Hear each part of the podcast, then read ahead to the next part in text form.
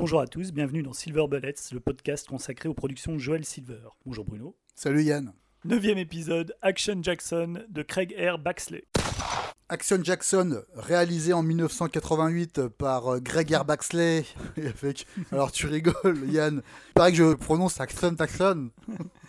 ouais, c'est, c'en est fini là de la période de Joel Silver où euh, il essaye de faire des comédies un peu foireuses, euh, genre euh, comment claquer des, millions en un seul jour ou Weird Science, et il se décide à faire ce qu'il sait faire le mieux, c'est-à-dire du gros film d'action qui tâche. Et ce qui est intéressant, c'est que ça tombe entre deux gros blockbusters d'action. C'est-à-dire Action Jackson, c'est un plus petit film que L'arme fatale, Predator ou Die Hard, qui encadre un peu le film. Et d'ailleurs, on peut jouer en fait à qui on retrouve dans Predator, L'arme fatale ou Die Hard. On a également euh, Michael Kamen à la musique, avec euh, accompagné de Herbie Hancock, Rocket, qui font une bande originale ma foi assez pourrie. C'est vrai qu'elle est, toute naze. Elle est toute naze.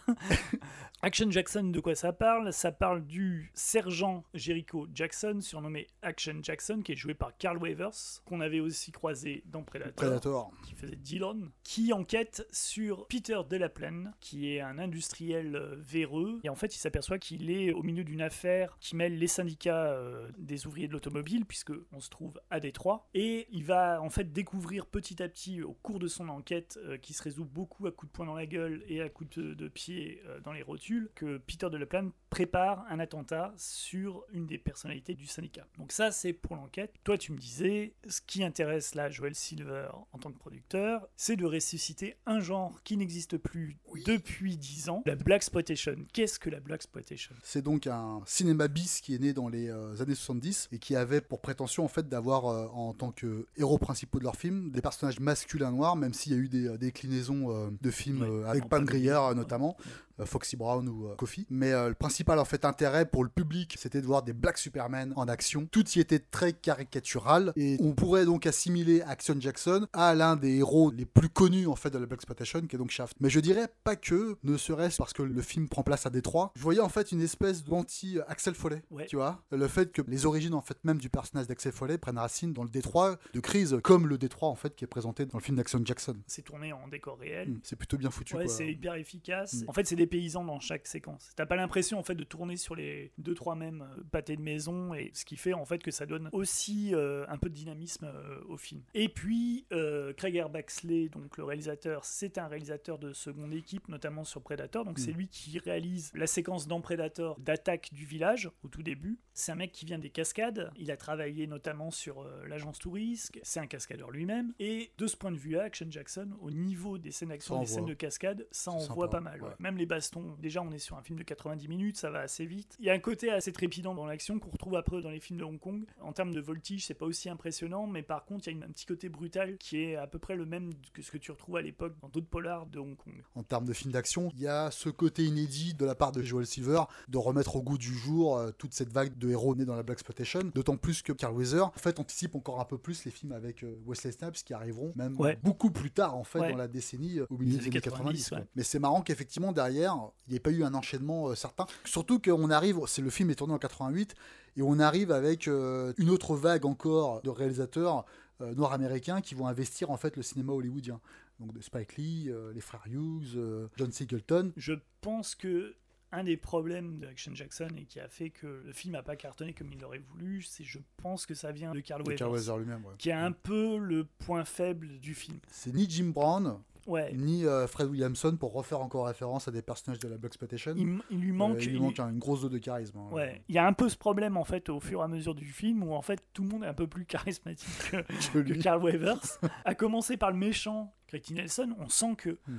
il s'est vraiment fait plaisir avec ce personnage de méchant et du coup en fait un personnage qui est sur le papier assez plat en fait prend une vraie dimension avec euh, l'interprétation de Craig Nelson.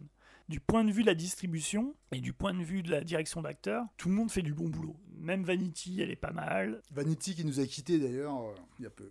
Ouais, qui était donc une euh, actrice et chanteuse. chanteuse. Égérie de Prince. ouais. Alors, ce que je voulais dire par rapport au personnage féminin, par rapport à la Box Exploitation, il y a un point sur lequel je trouve c'est différent et c'est assez notable. Et je pense que c'est l'évolution de la société qui a fait ça. C'est que Action Jackson ne baisse pas. Hmm. C'est-à-dire que c'est un point qui est montré du doigt notamment par le personnage de, de Vanity qui lui dit mais en fait euh, je passe la nuit chez toi et tu tentes rien Hmm. euh, et je euh, pense que le, bah, la, la seule réponse euh, valable à tout ça c'est simplement que c'est les années SIDA et comme en plus En plus, il est noir. je déconne. Pardon.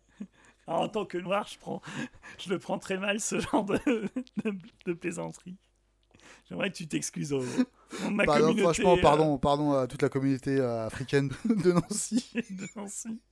Mais ouais, mais, mais mine de rien, c'est induit à, à peu près pendant tout le film parce que comme elle, elle se calme, on voit les plans sur la, sur la seringue. On est en plein dans, dans l'ère de flip parce que c'est 88. Et en fait, sans le dire, sans évoquer le sida, t'as toujours en fait ce spectre. Et qui fait la grosse différence entre ce film de l'exploitation des années 80 et ceux des années 70 où ça baise à tout va. Et puis le démarquage avec les personnages féminins de la Black Exploitation, c'est que ceux de, euh, de Action Jackson ont quand même un petit peu plus d'importance, de tenue, que ceux qu'on voyait dans les Blacks des années 70.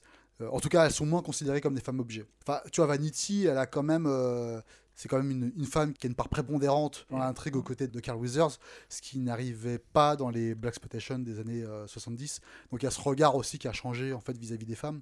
Mais euh, pour moi, le regret de, de voir ce film euh, qui est plutôt bien foutu, hein, honnêtement, franchement, Ah ouais, c'est c'est euh, pas chiant quoi. c'est hyper dynamique, euh, c'est jamais chiant. Et pas voir derrière des euh, Ouais. d'autres déclin... Déclinaisons du genre. sympa, hein. Une suite aurait pu être sympa. Ouais. Mais c'est vrai que Carl Weathers est pas le meilleur cast en fait dans le film. Tu vois, que- Wesley Snipes, il aurait débuté par Action Ah, mais Jackson, ouais. mais il aurait tout pété quoi. Ouais. Ah oui, oui, non mais ouais. Déjà, il est un petit peu vieux, je trouve. Mine de rien, le premier Rocky, c'est quand même 12 ans auparavant. Mm. Et il commence à être un peu marqué, il fait un peu papy, quoi. Ce qui fait que quand il est avec Vanity ou Sharon Stone. Ouais, c'est chelou quand on t'arrives pas à y croire. En quoi. plus, Ouais, on voit en plus le décalage, quoi. Ouais. Alors que, ouais, effectivement, à l'époque, euh, bon, euh, Eddie Murphy ou euh, Wesley Snipes, euh, tu vois, ils auraient été vraiment dans l'âge pour le personnage, quoi. D'ailleurs, ils sont obligés d'ailleurs d'inventer tout un background à Action Jackson en fait pour justifier un peu du de, de l'âge qu'il a, tu vois, le fait qu'il soit qu'il était dégradé, qu'il qu'il passe sergent. Ils expliquent qu'il était. Est-ce que ce serait pas la jeunesse de Roger. Murtaugh? Il y a un peu de ça, ouais. Il y a un peu. Mais c'est mais c'est vrai que ouais, il est il est plus proche de Roger Murtaugh que de Axel Foley ou de ou du personnage de, de, de Wesley Snipes dans Passager 57, quoi. Voilà, le Wesley euh, de Passager 57 euh, déporté dans, dans Action Jackson, euh, putain, ça aurait, tu serais tué quoi. Le film n'est pas mauvais en soi, Action le- Jackson. hein. et on a Mais une bonne, voilà. une bonne galerie de gueules qu'on aime bien, qui, fait, qui présente bien des, des bons méchants. Il y a donc Robert Davy dans une super scène euh, où il fait le, le parano, mais il laisse rentrer le premier livreur qui se pointe chez lui. Ce qui est dommage pour lui, hein, parce que. On dirait qu'ils l'ont vraiment sevré en plus, Robert David dans cette scène. ouais, je pense. Ouais, c'est pas un rôle de composition. Franchement, euh, c'est un truc de fou parce que waouh, il fait un peu peur. hein, c'est, euh, Justement, l'ancrage réaliste du film est bien foutu, je trouve. Que ce soit dans les, dans les quartiers qu'il visite, la touche des, euh, des persos. Ouais, en fait, tu crois un peu à l'environnement. euh, C'est-à-dire, même le côté complètement dingue à la fin du, de la bagnole qui, euh, qui remonte dans la villa, tu arrives à gober, en fait. Mais tu me disais en plus, tu le trouvais le bon, le film d'action parfait pour représenter un peu ceux des années 80. Quoi. Ah oui, parce que t'as tout. T'as le, le- la zig de Kamen et de, de Herbie Hancock. euh, t'as l'espèce de soupe que, que chante Vanity. T'as euh, les fringues. T'as l'ancrage dans Détroit qui prend sévèrement cher à l'époque au niveau économique. Donc t'as aussi tout ce côté, euh, les années Reagan, Mm. avec ce personnage de businessman euh, véreux Mm. qui, lui, veut être dans les arcanes du pouvoir. Mm. C'est un vrai bon moment. Et pour moi, c'est le moment où je trouve, euh, parce que là on va rentrer dans, dans une période d'âge d'or pour Joel Silver, parce qu'à peu près Mm. toutes les, les émissions qu'on va faire, euh, ça va être des bonnes péloches. Tu sens qu'il a trouvé la formule entre euh, le dosage, entre ce qu'était le film policier, tu vois, Ouais, et la façon dont il va faire évoluer le cinéma d'action. Dans Action Jackson, autant que dans L'Arme Fatale, tu vois, c'est euh, deux bons représentants du genre euh, il y a quelque à chose ce moment-là. Quoi. En fait, il y a quelque chose de totalement euphorique. Mm. Est-ce que c'était la coke C'est possible. En fait, je trouve qu'il a réussi à rassembler plusieurs idées de plusieurs des cas du cinéma américain. T'as des idées qui sortent du cinéma paranoïaque des années 70, Que tu vois, le- du, le du polar, du entre polar le- un peu plus classique des années 60. Ouais, parce que Euh, le, putain, c'est cool quoi. le duo entre le sergent qui est un peu en but avec euh, ses autorités et la prostituée qui a finalement un grand cœur et qui veut se ranger, mais qui, euh, et qui a quand même de la personnalité, et puis qui a quand même du bagou, tu retrouves ça dans les années 50. Ouais. T'as ça dans des duos dans les années 40-50. Ouais. comme tu dis, c'est des héritiers. En fait, toutes les figures et tous les éléments de Action Jackson et des films de l'époque de Silver proviennent des différentes décennies du cinéma hollywoodien et notamment du cinéma d'action hollywoodien et font en fait la synthèse de ce polar. À l'époque, ça a été un peu, quand tu lis des bouquins comme Le film noir de François Guérif, cette décennie-là, elle est un peu passée sous silence parce que t'as l'impression en fait que c'est pas noble. On va dire. Bah, tous là- les là, films- Ils se sont arrêtés aux années 70. Ouais, Et après, euh, c'est exactement. et avec- Et pourquoi on en parle comme ça? Parce que, à notre sens, Silver, c'est vraiment le premier justement à investir euh, le cinéma d'action sous cette forme-là. Ouais. Même dans les prods de Brockheimer de l'époque, t'as pas ça quoi. Les Non, Brockheimer de l'époque, ouais. bah, c'est euh, Flashdance et Flashdance, le flic de, Hills. ouais.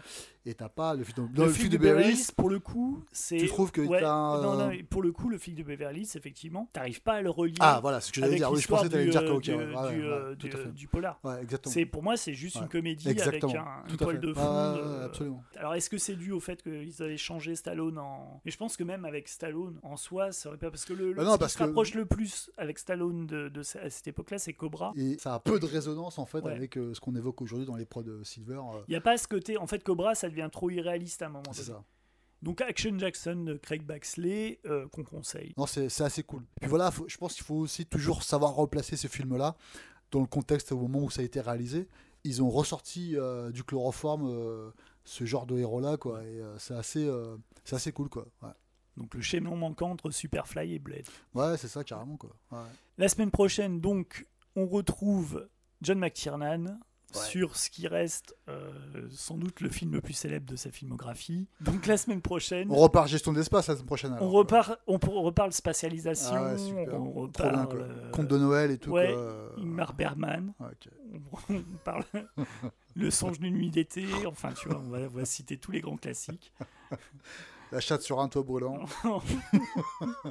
Prochaine émission, Piège de Piège de cristal, cristal. de John McTiernan. Die hard. Merci, à plus. Ciao, ciao.